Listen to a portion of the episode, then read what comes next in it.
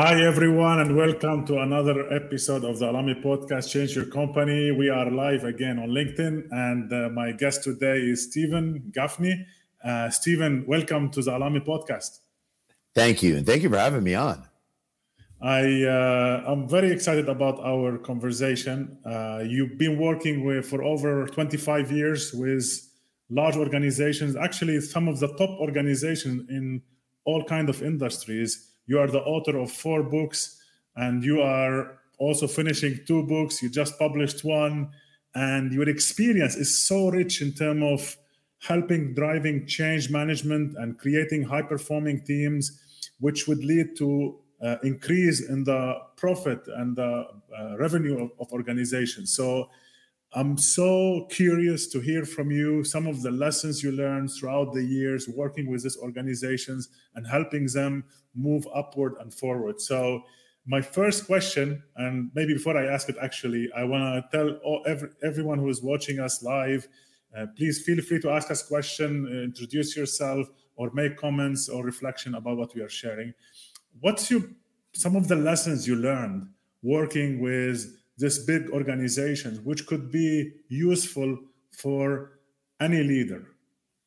Well, uh, the biggest lesson out of any size organization, and actually even in any relationship, the number one problem is lack of honest communication. Now, when people hear that, they get like, uh, am I talking about ethics? And, and I'm not talking about ethics, and I'm not talking about the truth or lies and all that stuff, that heavy stuff. That's really not the biggest problem. The biggest problem, what I mean by lack of honest communication, is a certain element within that. The biggest problem is not what people say, it's actually what they don't say to each other. It's what they leave out. I mean, just think about it. How often have you thought, I wish they would have told me? If they just told me, I could have done a lot better job. And people just don't say that. So leaders often think, and I, I was just with a group the other day and I said, you know, I posed this and they're like, their head is nodding because we hate being surprised or blindsided by things that we should have been known about. I've had people even use the strategies that I teach about how to get this unsaid said, um, uh, even at home. And uh, in fact, I was talking to a, a client of mine uh, yesterday who used a strategy to turn around his whole teenage daughter situation. They had a horrible relationship and they turned it all around. So, my point is whether it's at home or at work, the number one problem is lack of honest communication. So, the key is to get that unsaid said.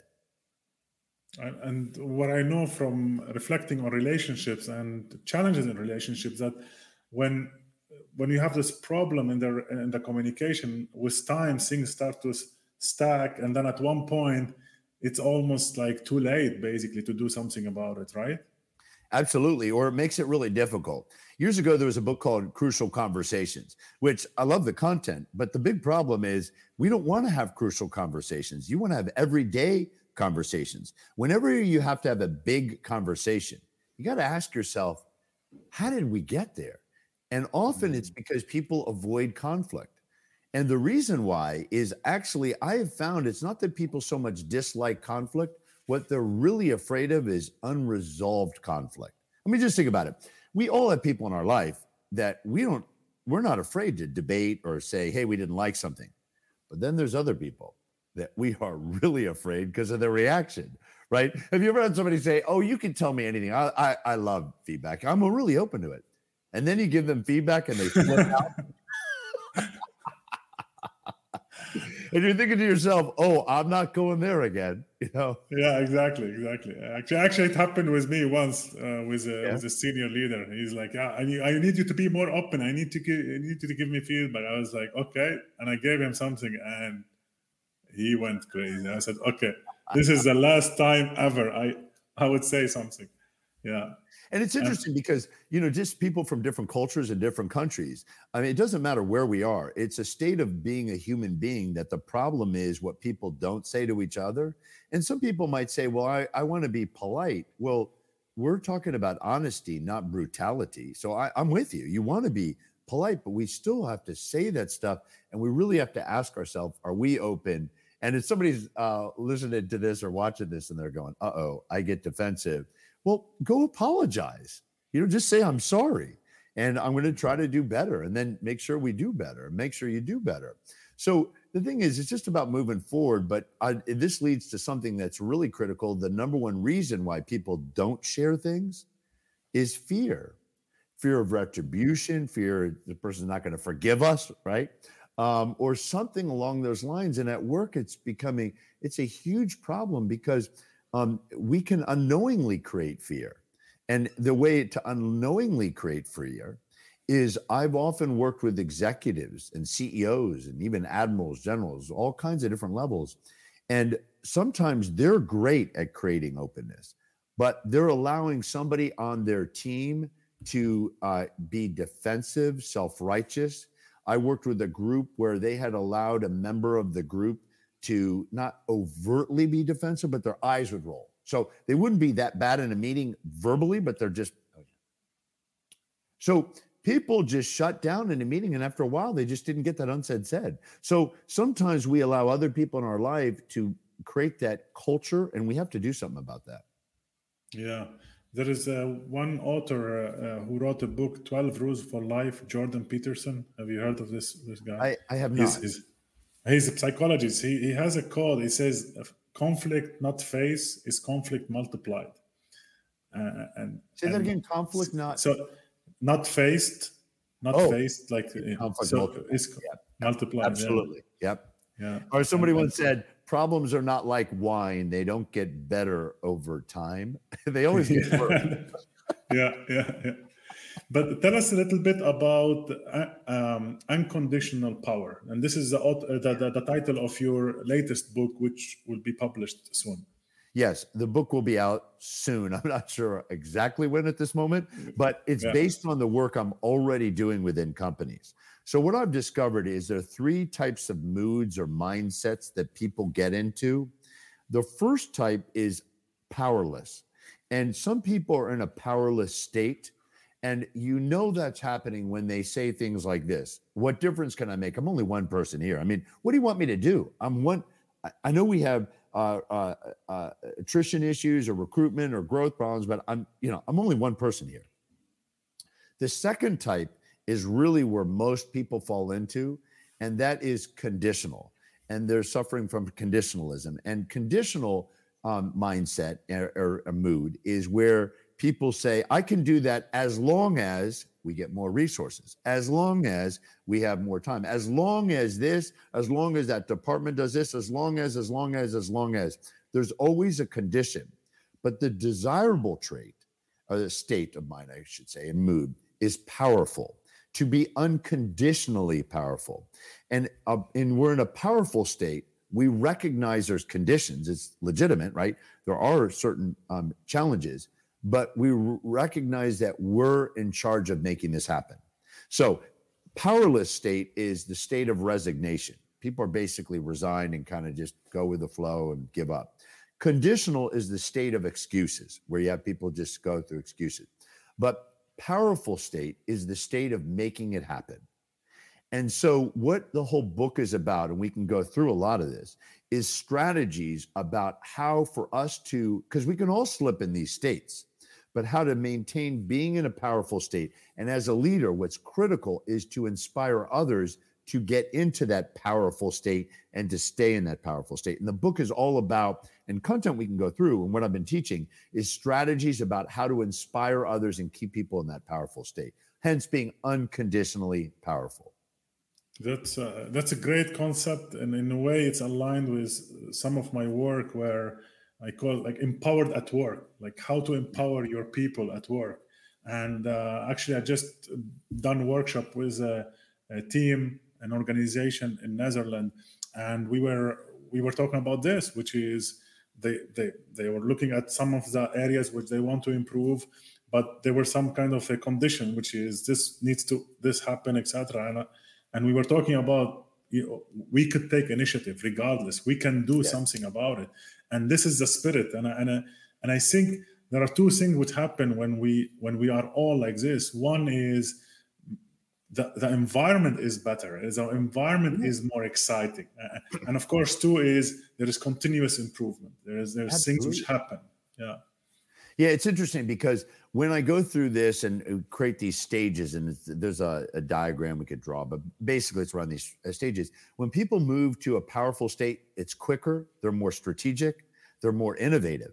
They move forward. And people might say, well, give me an example. I'll give you an example um, easily. Uh, where have you ever had uh, work with somebody and they go, well, what do you want me to do? I mean, I sent the email, I made the call. yeah, yeah. What do you want me to do? And um, and so and our response, at least in our head and probably verbally, is well, call again, do what it takes. See, the state of being powerful is about making things happen.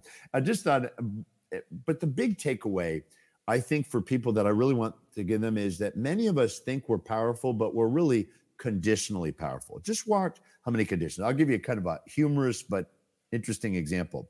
So I was uh, working, I was hired to give this speech to the top executives of this Fortune 500 company. And so we did this analysis, and we have a way of doing that. But whatever is uh, finding out what the issues were.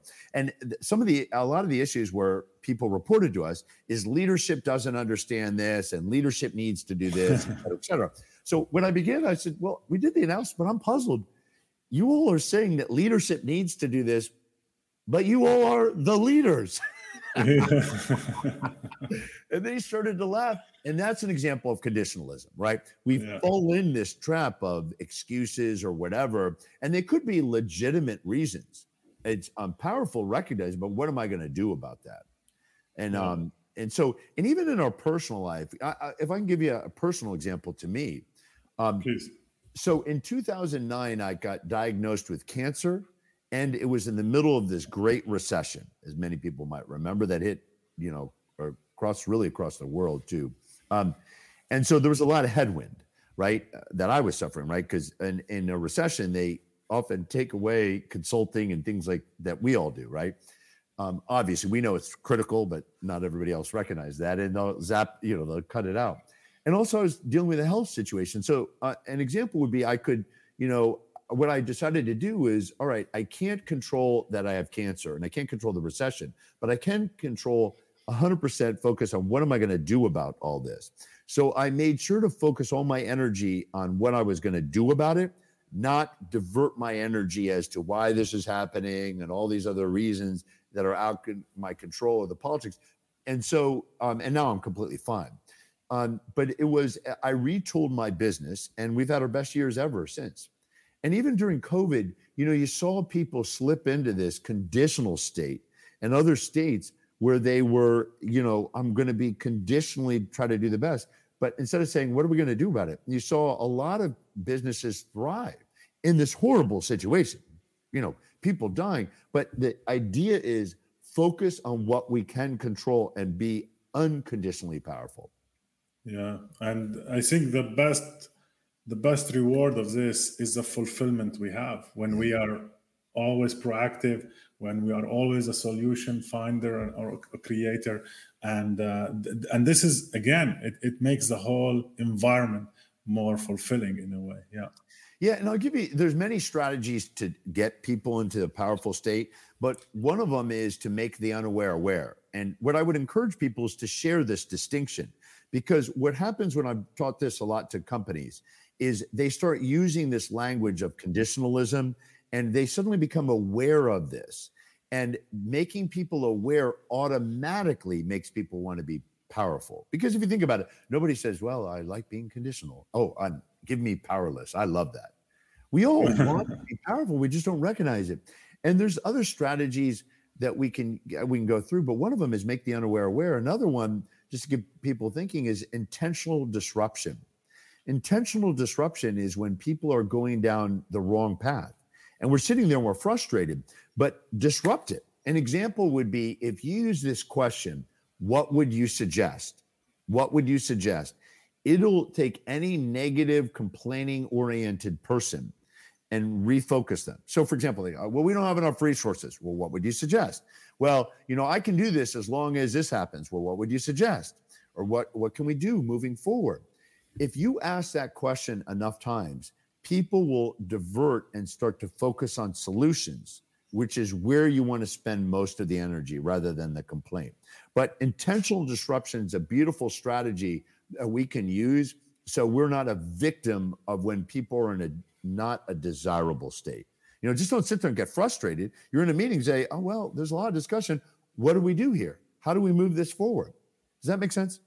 Yes, I think, I mean, honestly, this this by itself, if like the leaders who will be listening to this, who are listening now to this, if they will take it, I think it's extremely powerful, right? Which is what would you suggest? You just you flip the script yes. in a way. You empower your people. Yes. You, you you you give them back their power. It's like, okay, you are powerful. Okay, what what do you want to do? What do you suggest to do? What yeah. are you willing to do? In fact, I was just doing a speech the other day, and somebody brought up the frustration that they experience where somebody will dump a problem on them. And the real problem was that how this leader was sharing is he said, one of the things I now realize is I'm I, I just take it on myself. Like they might say, What would you suggest? And then um, and they want me to do something. And he said, So I take it on, but really they need to be doing it. So we can do a different strategy, which is intentional disruption with a reframe, not to make overly complicated, but where you say, well, given that this is your job, I want to empower you. What needs to happen to move forward? But it's really important that we realize that a lot of what's around us is as a leader is because we created this mess or we created the success. I don't mean it's all up to us, but it change starts with ourselves. So often people say, well, I wish that person would change. Well, my comeback to that is what do we need to do to inspire that change? I wish somebody wouldn't be conditional or be powerless. Well, what do we need to do as a leader to inspire others people to be powerful? So, as people is- are listening, I want to encourage people to be focused on themselves and what they're going to do about it. So, for me, this is the second big learning of from this conversation, which is what could we do to inspire that change in others uh, how could uh, how could we be a role model for others to take the step to to change things as well so uh, because again it's i've been i've been in this place and uh, and i i know when when things about finger pointing and and complaining and blaming uh, it's cancer it's cancer for the workplace and and the more we we we take this out the more the organization is healthier. You know, it's a great point. In fact, another example of like taking control of the situation is a friend of mine manages a, a, retail store, and she was upset because in this retail store they don't. Um, a lot of her employees weren't making it top line, right? It's like, in other words, there were like, um, it, it wasn't that the um, the store was dirty, but it wasn't top notch where she wanted it to be. So she was always on them and it wasn't working. And I said to her, um, Have you ever noticed, and this is what I often say to people because they don't often think this way, have you ever noticed when you're in a good mood, you're smarter? And and what she recognized was she's creating a mood within her team of being like things aren't working and you're wrong and whatever. And that wasn't inspiring creativity. It was actually creating more of a problem. So here's what she did she did intentional disruption, and they gave her this advice, and they have a daily huddle. And the daily huddle is about what's happening in the store, right? Of the, but she makes sure that they focus on really good things that are happening and ways to improve. But she makes sure that she injects fun. She said, "So I never thought about injecting fun, but now I realize fun starts with me. So if I'm having fun, they will, and that will transfer to the customer."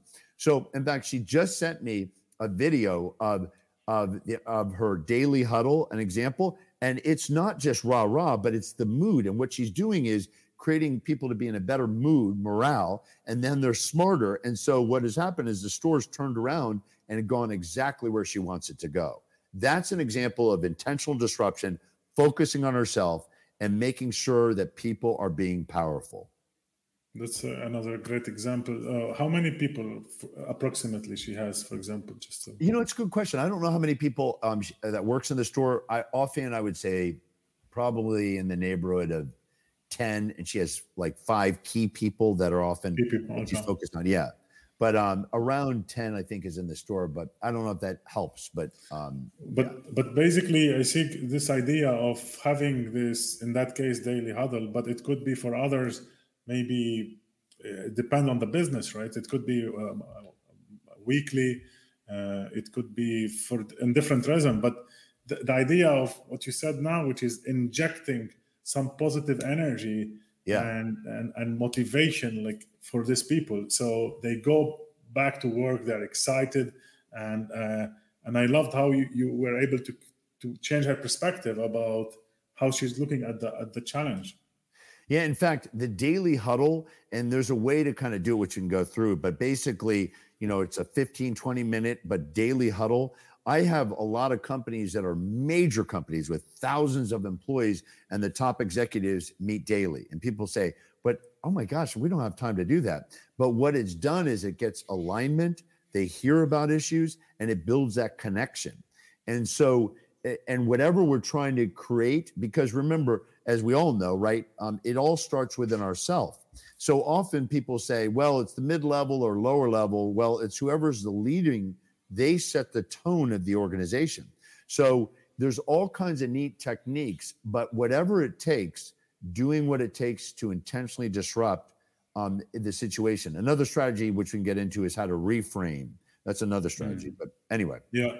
But I want to kind of stay on this, the daily huddle. Actually, I really believe in it, which is during COVID, uh, when we started working from home, I had my team, and usually we used to have one meeting a week, and then we have like meetings for different projects. But in a way, I was avoiding having daily meetings. But then during COVID, we were having everyday meeting, and I found this was the most transformational thing I've ever done as a leader, because talking about alignment, it increased alignment massively between yeah. all of us. Yes. Two, it improved the engagement. So, and all of us, when we spoke with each other, we we got a dose of energy and motivation, uh, and, and and our collaboration improved as well because of this. So, and, and then the other one was was also kind of fruits of this, which is we were having more kind of results or progress because we were having this on the daily. Yeah, absolutely. In fact, it reminds me of another thing, which is all problems are have opportunities embedded in them. So some people, whether it was my cancer situation, recession situation, COVID situation, all problems. It's not just you know glass half empty, half. Well, I'm not actually not talking about that. I'm talking about embedded in a problem is always an opportunity. So you saw an opportunity, and now as a whole, we're coming out of the COVID period and um and it's a great tactic and you're better because of it. It reminds me of a client of mine that they um they seize this to develop engagement right? Because obviously people are all you know working remote. So what they did is they they did a lot of interesting things to increase engagement and they've now kept those strategies and the, he said to me the workforce is more engaged than they ever have been ever before so he saw that they're trying to fix a problem of engagement, but he saw an opportunity. And so what they've done is they've created um, uh, some some games uh, just to inspire people to come on, and then they turn it into um, lessons and what needs to get covered. They've done a lot of interesting things, bite-sized videos. They've used my videos. They've used other people's as well. They use a lot of different content. But what they've done is they created. They looked at the opportunity, and now that's the key: is they're more engaged than ever before. Yeah, that's a, that's another great example. Reframing. Let's talk a little bit about it. I'm curious. I love it. So every problem has a frame, right? Or everything. So when somebody's in a powerless or conditional state, you can say, "Oh, be powerful," but they're like, "Okay, what does that mean?" So, and it, so the way to get people to move into a powerful state is if you know what that state is around the issue, is to reframe it so it's powerful. So there are three types of reframes. The first type is to reduce the frame. So if you think about it, when people feel powerless or conditional, the problem can be insurmountable. But reducing the frame would say, look, there's obviously a lot of challenges here, but what I want us to focus on is this. And so you take a complex problem and you simplify it. And so this may sound kind of simple to people, but just check yourself how many data reports, process reports, um, key performance indicators does a company have? And often there are way too many. So it's not reducing the frame. Reducing the frame would say, look, what's the most important thing for us to focus on? So here's an example. I do a lot of work around change management and leading through change. And I found out that after all these years, there's only four things that people need to remember around leading through change, which we can get into. But the point that I'm trying to make is I've taken a very tough problem. How do you lead through change, transformation? And I said, look, you only need to focus on these four things. Um, and all these companies are now focusing on that. But the, the point being is, whatever the problem is, to reduce it into a few key things, that would be reducing the frame. There's two other types of reframes I can get into, but anyway, how, how's this sounding with the reducing? No, I think, I think this is this is great. So I, I want to kind of go for the other ones. The other two. Okay. Yeah. So the second type is to enlarge the frame. Enlarging the frame is when you have a problem and people are down and let's say really all encompassing. So you could reduce it. That's one strategy. But another strategy would put it enlarge it. In other words, put it in a bigger context. An example would be let's say you lose a big contract or a customer. And it's there's a lot of lessons in there, right? We want to search for the gold. But let's say people are down. And remember, when we're in a good mood, we're smarter. So if they're down, they're not going to be as productive. So what I might do, or what I've coached people to do, is you have an honest conversation and say, while this is problematic and we have a problem with this, in the big scheme of things, let's talk about all the things that are going right to put this in a fairer context, right? So let's say you're working with a company and um, there's been a problem on a, on a contract. You haven't lost it, but you might want to then put it in a larger frame, which would inspire people, right? And so, uh, how do you, so enlarging the frame. The third type of reframe, and I'm going through this fast, but there's a lot of examples we can back into, is to change the frame. Changing the frame is where do I want the frame to be? And you create a new reality. Here's an example.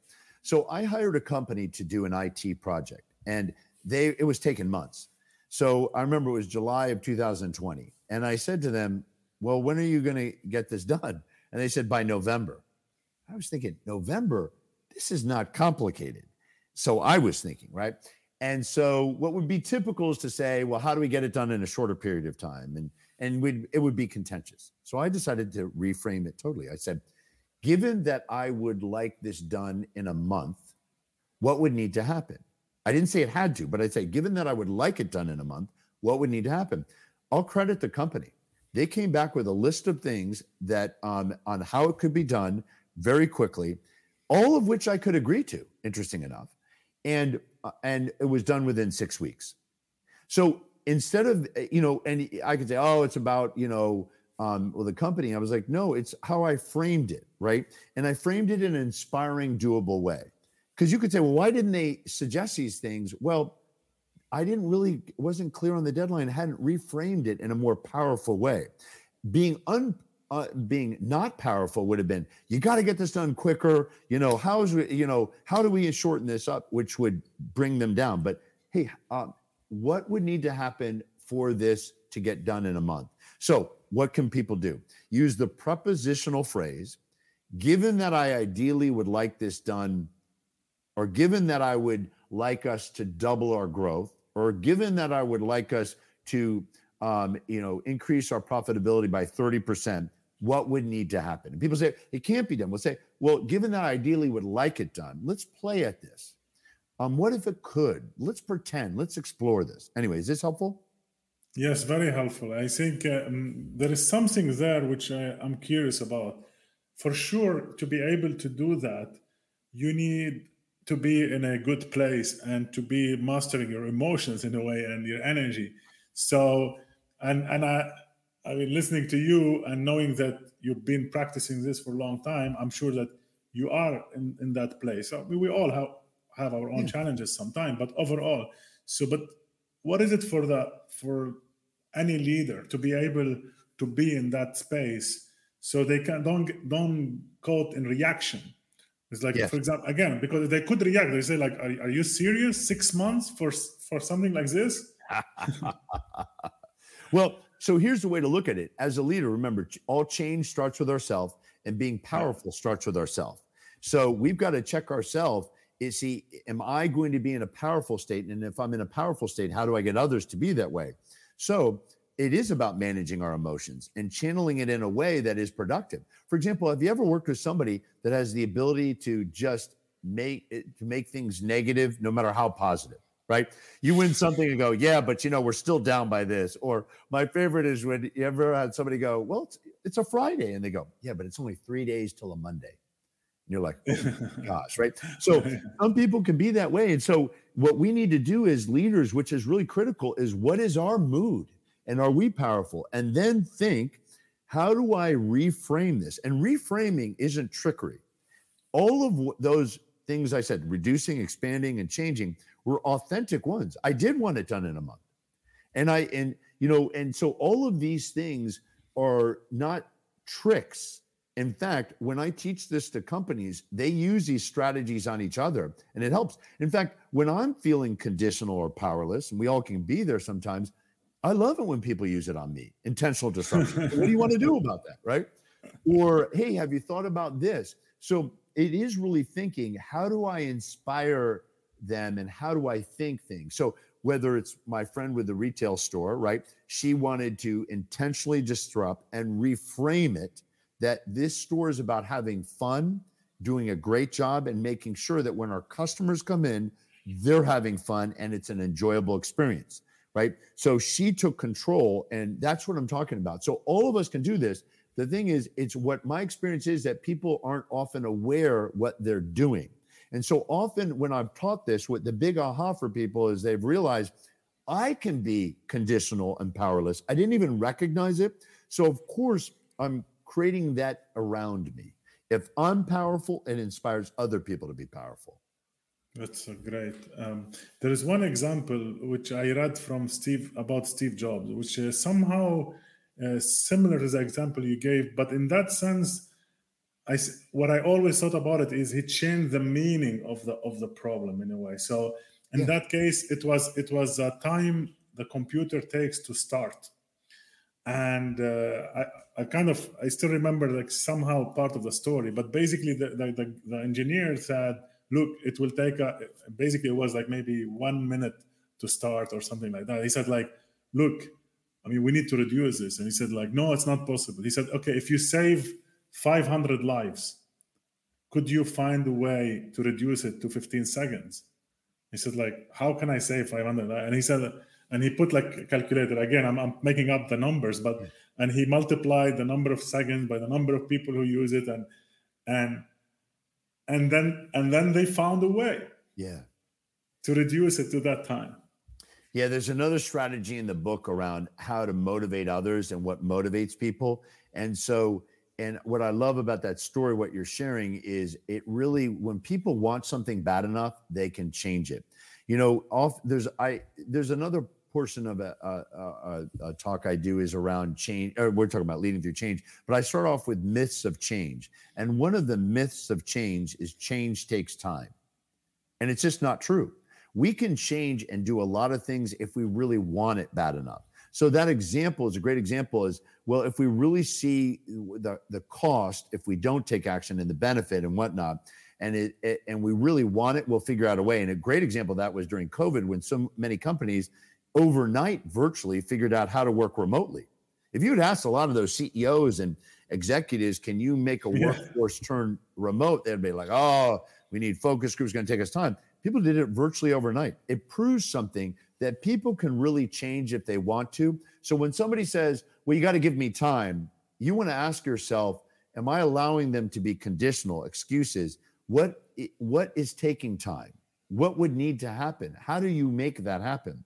Um, and and and have them realize how important it is to make that move. Does that make sense? So it's really yes, around is not allowing as leaders for people to develop these excuses around that change takes time. The reality is, change can happen almost instantly, or at least starting, if people really want to. So it begs the question: Do they really want to change?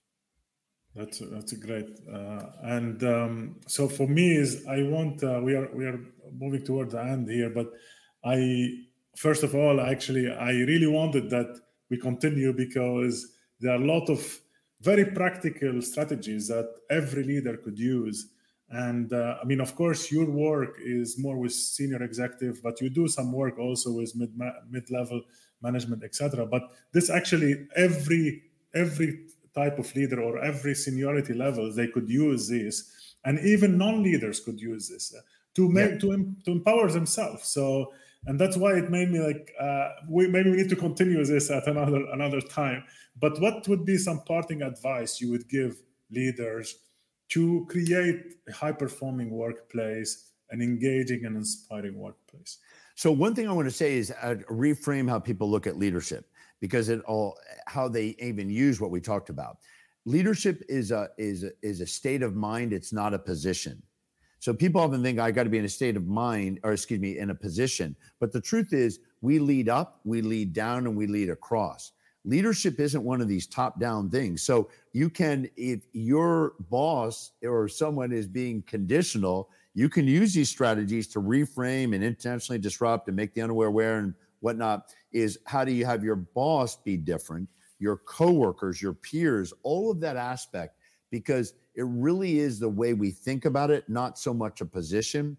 And so I want to have people look at this differently. The other thing is, I I do a lot of this work with very small companies as well because we can do that, and it's done and change things dramatically by how they look at it. So it's really change starts with ourselves. But the parting words I want to give them is when it's all said and done, remember it all starts with getting that unsaid said. Create a, an emotional safe environment and reward honesty because it's not only important for people to share it but then you got to do something with it with that feedback and move out with that. And if they need any help or whatever they can always give me a call. And it, actually and if they mention this and they send um, your show they mention your show and they send us an email we'll send them a book i wrote about how to have really challenging conversations that can really help make a difference with their team Steven, we'll send that for free. Yeah, this is this has been amazing. I think uh, I I feel enriched from this conversation. The work you're doing is very aligned with the mission of of this podcast, which is creating a more empowering, engaging, and inspiring workplace and high performing workplace. So thank you so much for being with us today. Thank you, and thank you for having me. Thank you. And to all our uh, listeners, thank you so much for tuning in. Like always, stay inspired and make the biggest impact you could make, not only within your area of responsibility, but beyond it. Bye.